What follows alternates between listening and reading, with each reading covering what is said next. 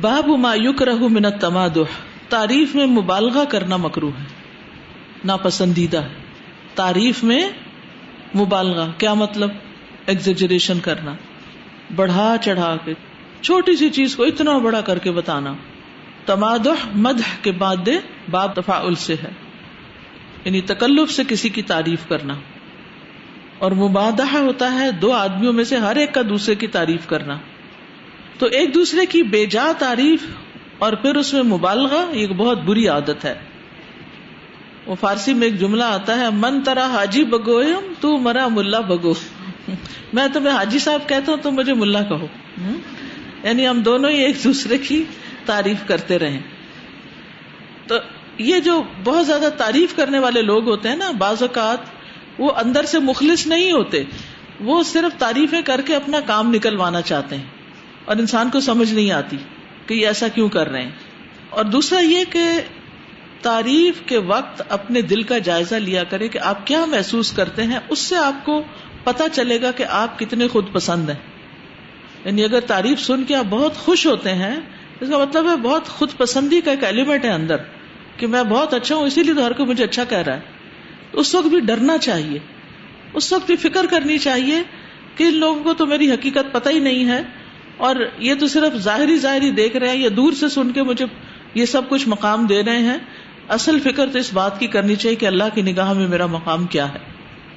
حدثنا محمد ابن الصباح، حدثنا اسماعیل ابن زکریہ حدثنا برید ابن عبد اللہ ابن ابی بردتا ان ابی بردتا ابن ابی موسا ان ابی موسا قال سمع النبی صلی اللہ علیہ وسلم رجلا۔ ابو موسا کہتے ہیں کہ نبی صلی اللہ علیہ وسلم نے ایک شخص کو سنا یفنی اللہ رجول کہ وہ ایک دوسرے شخص کی تعریف کر رہا ہے۔ وہ یوتری فل مدحتی اور تعریف میں بہت مبالغے سے کام لے رہا ہے۔ اترا کہتے ہیں، تے والا اترا نہیں ہے یہ، دوسرا لا ترونی کما اطرت النسارا عیسی ابن مریم۔ تو بہت مبالغے سے کام لے رہا تھا۔ فقال اہلک تم او قطع تم ظہر الرجلی تو آپ صلی اللہ علیہ وسلم نے فرمایا تم نے اسے ہلاک کر دیا یا فرمایا کہ تم نے اس شخص کی کمر کو توڑ دیا یعنی تم نے اس کے ساتھ اچھا نہیں کیا اتنی تعریف کر کے تو گردن کاٹنا یا کمر توڑنا جو ہے یہ ہلاکت کی طرف اشارہ ہے یعنی اس کا مطلب نہیں کہ بندے کو ویسے ہی مار دیا قتل کر دیا اس کا مطلب یہ ہے کہ یعنی دین کے اعتبار سے اس کو تباہ کر دیا کبھی دنیا کے اعتبار سے بھی ہوتا ہے یعنی کسی کی تعریف میں مبالغہ کرنا جو ہے، یہ شاعروں اور خوش آمدی لوگوں کا کام ہوتا ہے۔ اس سے نقصان کیا ہوتا ہے کہ جس کی بے جا تعریف کی جا رہی ہوتی ہے، وہ شخص مغرور ہو جاتا ہے۔ کیا ہو جاتا ہے؟ مغرور ہو جاتا ہے۔ بلکہ جہل مرکب کا شکار ہو جاتا ہے۔ جہل مرکب کیا ہوتا ہے؟ ایک ہوتا ہے نہ جاننا اور ایک یہ کہ یہ نہ جاننا کہ میں جانتا ہی نہیں۔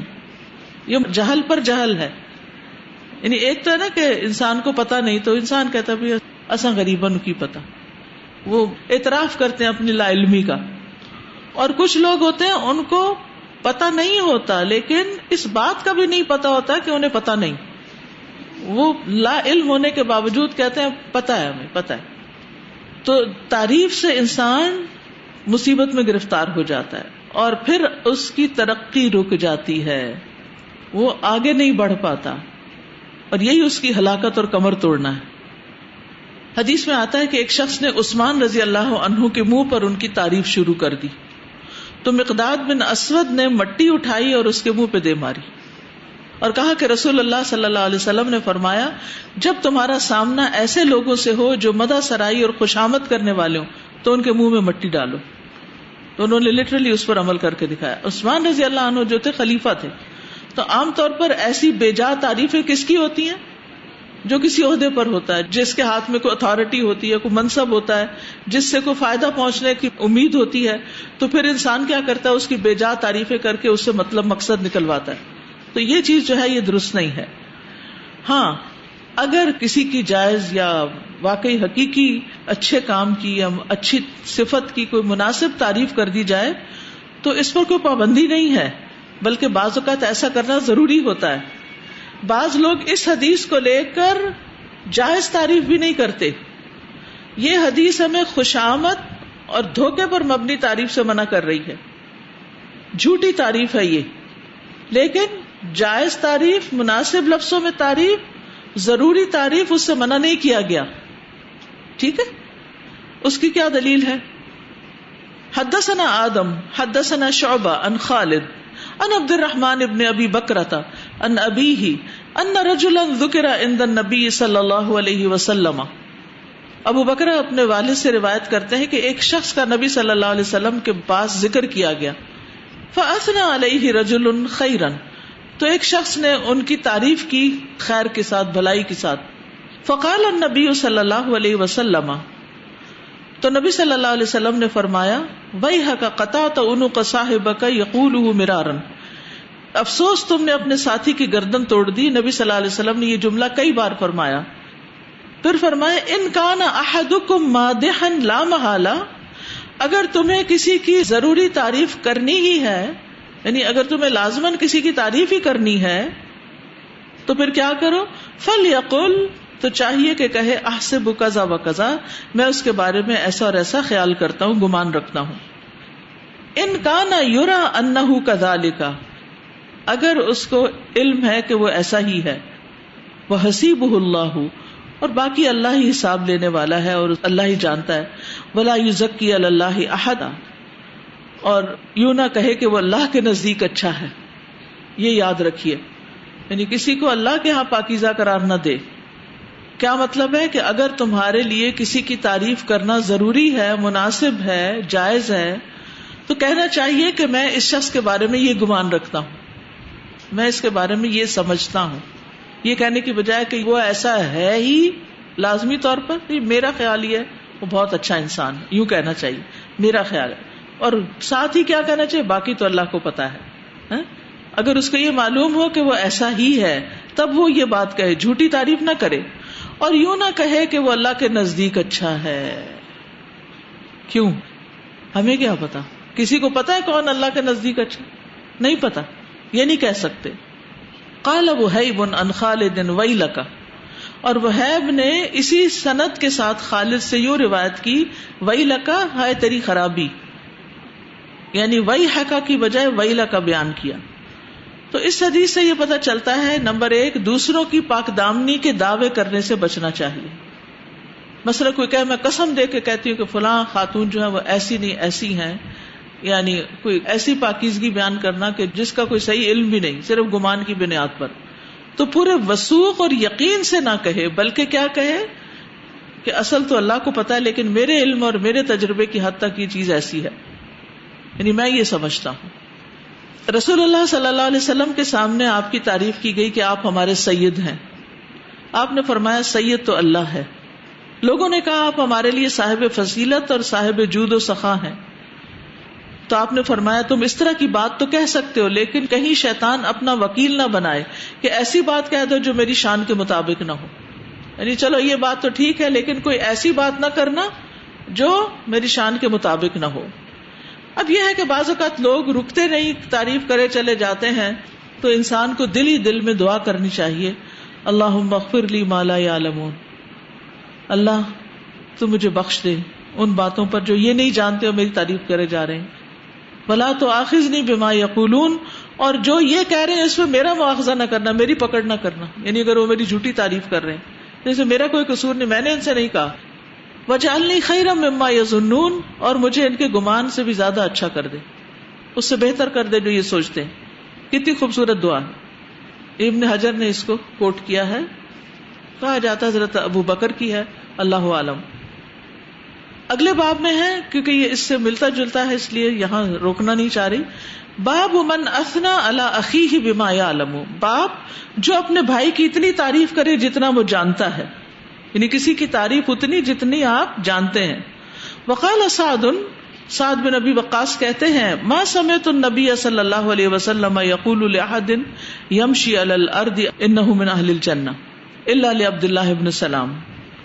سعد بن نبی وقاص کہتے ہیں کہ میں نے نبی صلی اللہ علیہ وسلم کو کسی شخص کے بارے میں جو زمین پہ چلتا پھرتا ہو یہ کہتے ہوئے نہیں سنا کہ یہ جنتی ہے سوائے عبداللہ بن سلام کے۔ اور وہ آپ کو وہی کے ذریعے بتایا گیا ہوگا۔ اپنے پاس سے آپ نے نہیں کہا۔ وما ينطق عن الهوى ان هو الا وحی يوحى۔ لیکن نبی صلی اللہ علیہ وسلم کے بعد ہم میں سے کسی کے پاس وہی آتی ہے؟ کوئی ایسا دعویٰ تو کرے پھر۔ کسی کے پاس نہیں آتی۔ اس لیے ہم بالکل یہ نہیں کہہ سکتے کسی کے بارے میں فلاں تو جنتی ہے۔ یا جب ہم جنت میں جائیں گے تو یہ کریں گے۔ ایسی باتیں کرنے کا ہمیں حق نہیں ہے۔ اس لیے کہ اللہ کو پتا ہے کون جنتی ہے، کون نہیں۔ ہر ایک کی جنت جہنم لکھی ہوئی۔ کون جنتی ہے کون نہیں۔ تو ایسا نہ ہو کہ کسی کے لیے جہنم لکھی گئی اور آپ اس کو جنتی جنتی کہہ کے پکار رہے ہیں بعض اوقات ہمارے معاشرے میں رواج ہے، جب کوئی فوت ہو جاتا ہے تو کبھی اس کو مرحوم کہتے ہیں، کبھی اس کو جنتی کہتے ہیں۔ یہ تو اللہ کو پتا ہے کہ کس پہ اللہ رحم فرمائے گا، کس میں نہیں۔ تو تعریف کرنے کی شرائط کیا ہے نمبر ایک، تعریف میں مبالغہ نہ ہو، حد سے بڑی ہوئی نہ ہو۔ نمبر دو، جس کی تعریف کی جائے اس کے غرور میں مبتلا ہونے کا اندیشہ نہ ہو۔ ٹھیک ہے؟ حدثنا علی ابن عبد اللہ حدثنا سفیان، حدثنا موسى بن عقبة عن سالم عن ابيه ان رسول الله صلی اللہ علیہ وسلم حين ذکر فی الازار ما ذکر۔ عبداللہ بن عمر کہتے ہیں کہ نبی صلی اللہ علیہ وسلم نے جو ازار کے بارے میں فرمانا تو فرما دیا۔ قال ابو بکر، تو ابو بکر نے کہا، یا رسول اللہ، ان ازاری یس من احد شقی اللہ کے رسول، میرا ازار ایک طرف سے لٹکنے لگتا ہے۔ یعنی میں اس کو باندھتا ہوں، پھر ایک طرف سے نیچے ہو جاتا ہے۔ کالا ان کلست من ہوں آپ نے فرمایا، تم تکبر کرنے والوں میں سے نہیں ہو۔ تم ان میں سے نہیں۔ یہ کیا تھا دراصل؟ ابو بکر رضی اللہ عنہ کی تعریف تھی۔ ان کو ایک طرح سے یعنی تسلی دی جا رہی تھی کہ تم متکبر نہیں ہو۔ کتنی بڑی بات ہے۔ کسی کو یہ کہنا کہ تم میں تکبر نہیں۔ چاہے ڈائریکٹ الفاظ میں یا انڈائریکٹلی کوئی ایسی تعریف بیان کر کے۔ یعنی ایک مرتبہ نبی صلی اللہ علیہ وسلم نے چادر لٹکانے کے بارے میں، تہبت لٹکانے کے بارے میں وعید بیان کی، تو اس پر ابو بکر رضی اللہ عنہ نے اپنی مجبوری بتائی۔ تو آپ صلی اللہ علیہ وسلم نے ان کی تعریف فرمائی۔ تو اس سے یہ پتا چلتا ہے کہ اگر کوئی شخص کسی کے بارے میں یہ جانتا ہو کہ اس کے اندر کوئی خوبی ہے، تو اس کی خوبی کو اکنالج کرنے میں کوئی حرج نہیں۔ مثلا آپ کسی سے ملتے ہیں، آپ کہتے ہیں ہمیں آپ سے مل کے بہت خوشی ہوئی۔ ہم نے آپ کو بہت مہربان پایا۔ ہمارا بہت اچھا وقت گزرا۔ اللہ تعالیٰ آپ کو آپ کی سخاوت پر بہت جزا دے۔ اللہ تعالیٰ آپ کو بھی وہ سب کچھ عطا کرے جو آپ نے دوسروں کے لیے کیا، وغیرہ وغیرہ۔ تو اب یہ ساری کیا انڈائریکٹ تعریفیں ہیں؟ کوئی اچھا قرآن پڑھتا ہو تو کہہ دینا ماشاء اللہ بارک اللہ فیکم۔ تو یہ کیا ہے؟ تعریف ہے ایک طرح سے۔ تو اگر اس کے اندر واقعی وہ خوبی ہے، تو اس حد تک اس کو بیان کر دینا، جتنی وہ ہے، اس کی خوبی کو اکنالج کر لینا، اس میں کوئی غلط بات نہیں ہے۔ نبی صلی اللہ علیہ وسلم نے صحابہ کرام میں سے بہت ساروں کے بارے میں اچھے الفاظ استعمال کیے ہیں۔ اسی طرح علماء ایک شرط یہ لگاتے ہیں کہ جہاں فتنے کا اندیشہ ہو، وہاں تعریف بیان نہیں کرنی چاہیے۔ جہاں یہ پتا ہو کہ یہ شخص جو ہے یہ غلط بیانی کر رہا ہے اور یا لوگ اس سے غلط چیز سیکھ جائیں گے یا اس سے فتنا ہوگا۔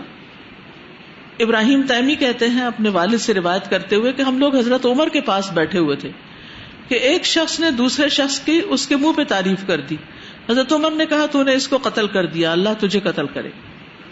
حضرت عمر نے فرمایا، تعریف کرنا گویا ذبح کرنا ہے۔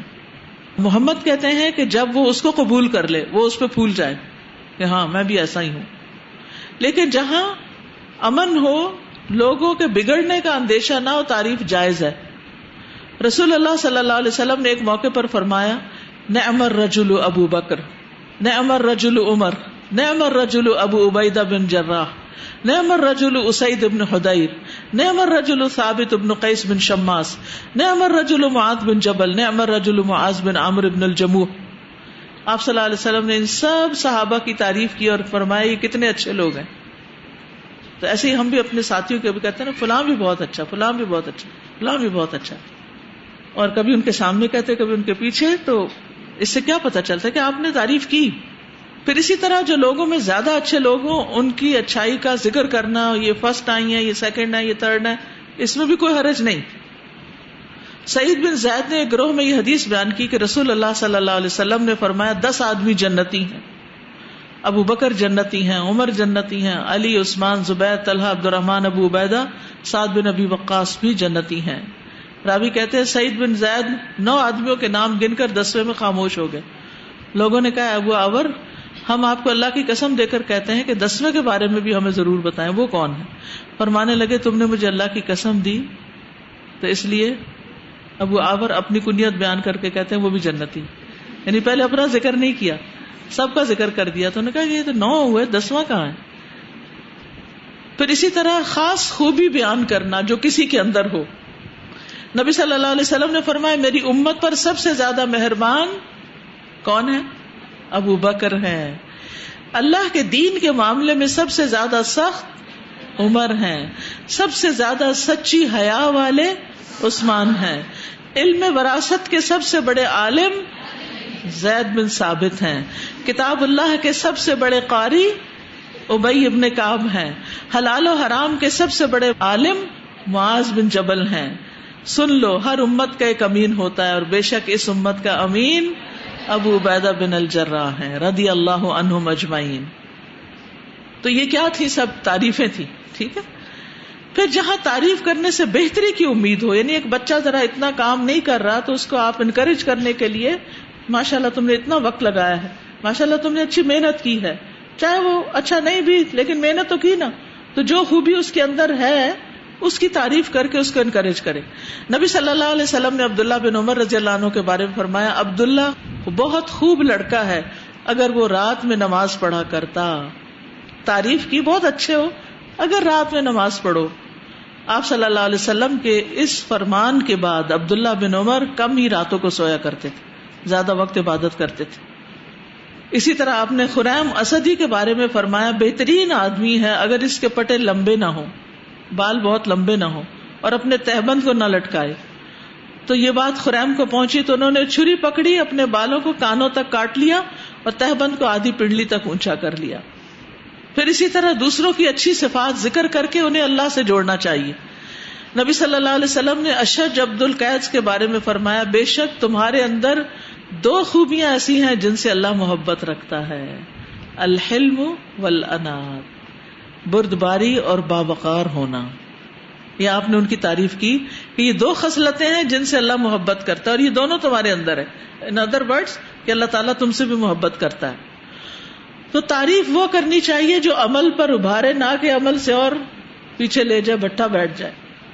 رسول اللہ صلی اللہ علیہ وسلم نے ابو موسا سے فرمایا، کاش تم مجھے دیکھتے جب گزشتہ رات میں بڑے انہماک سے تمہاری قرآد سن رہا تھا۔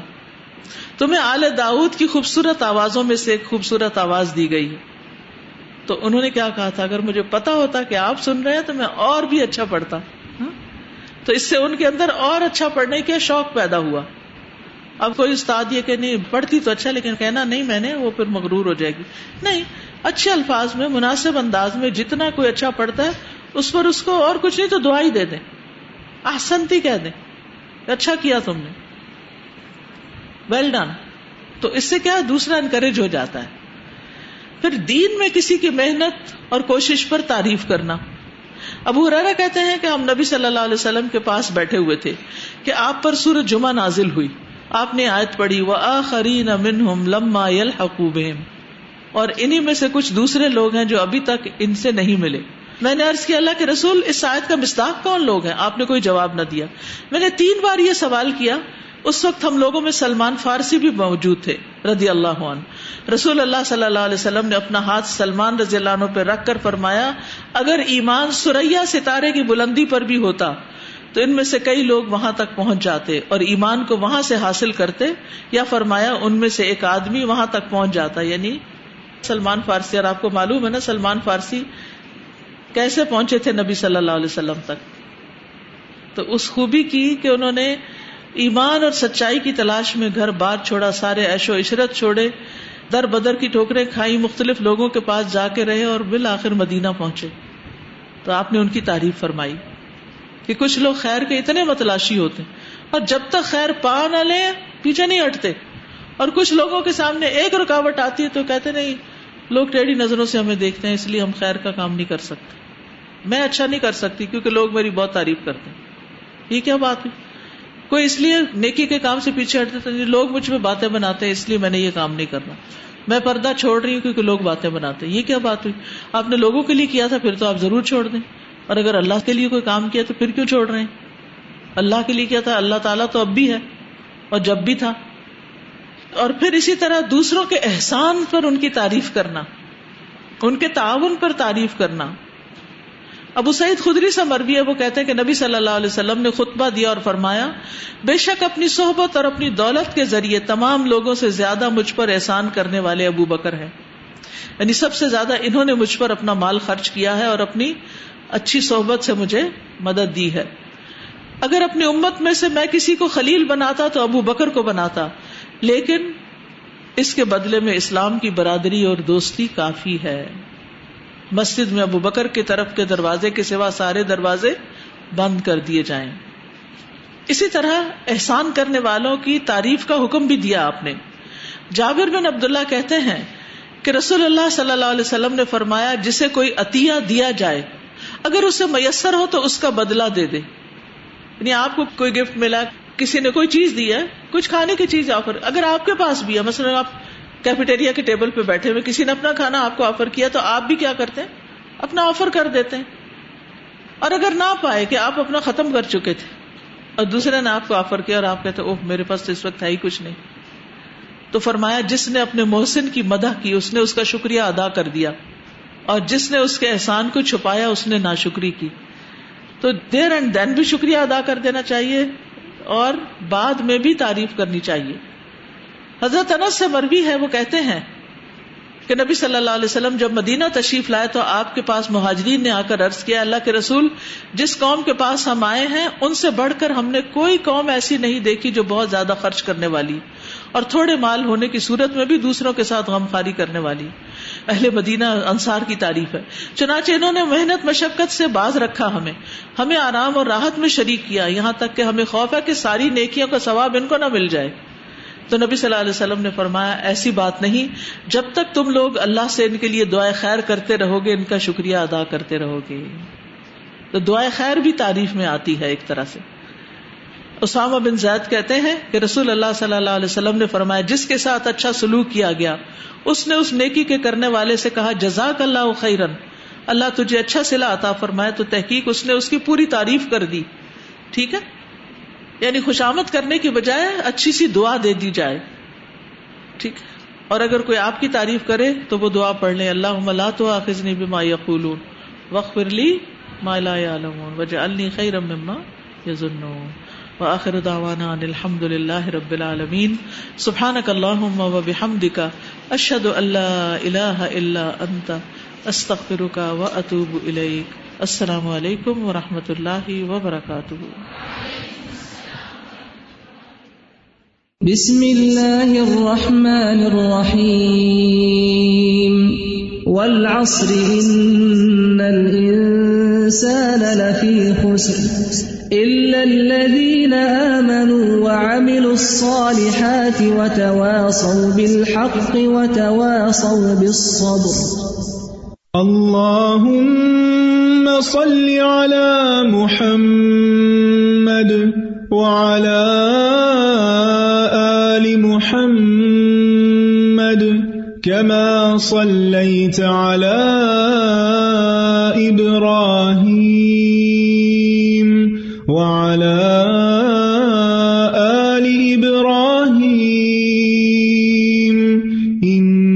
إنك حميد مجيد. اللهم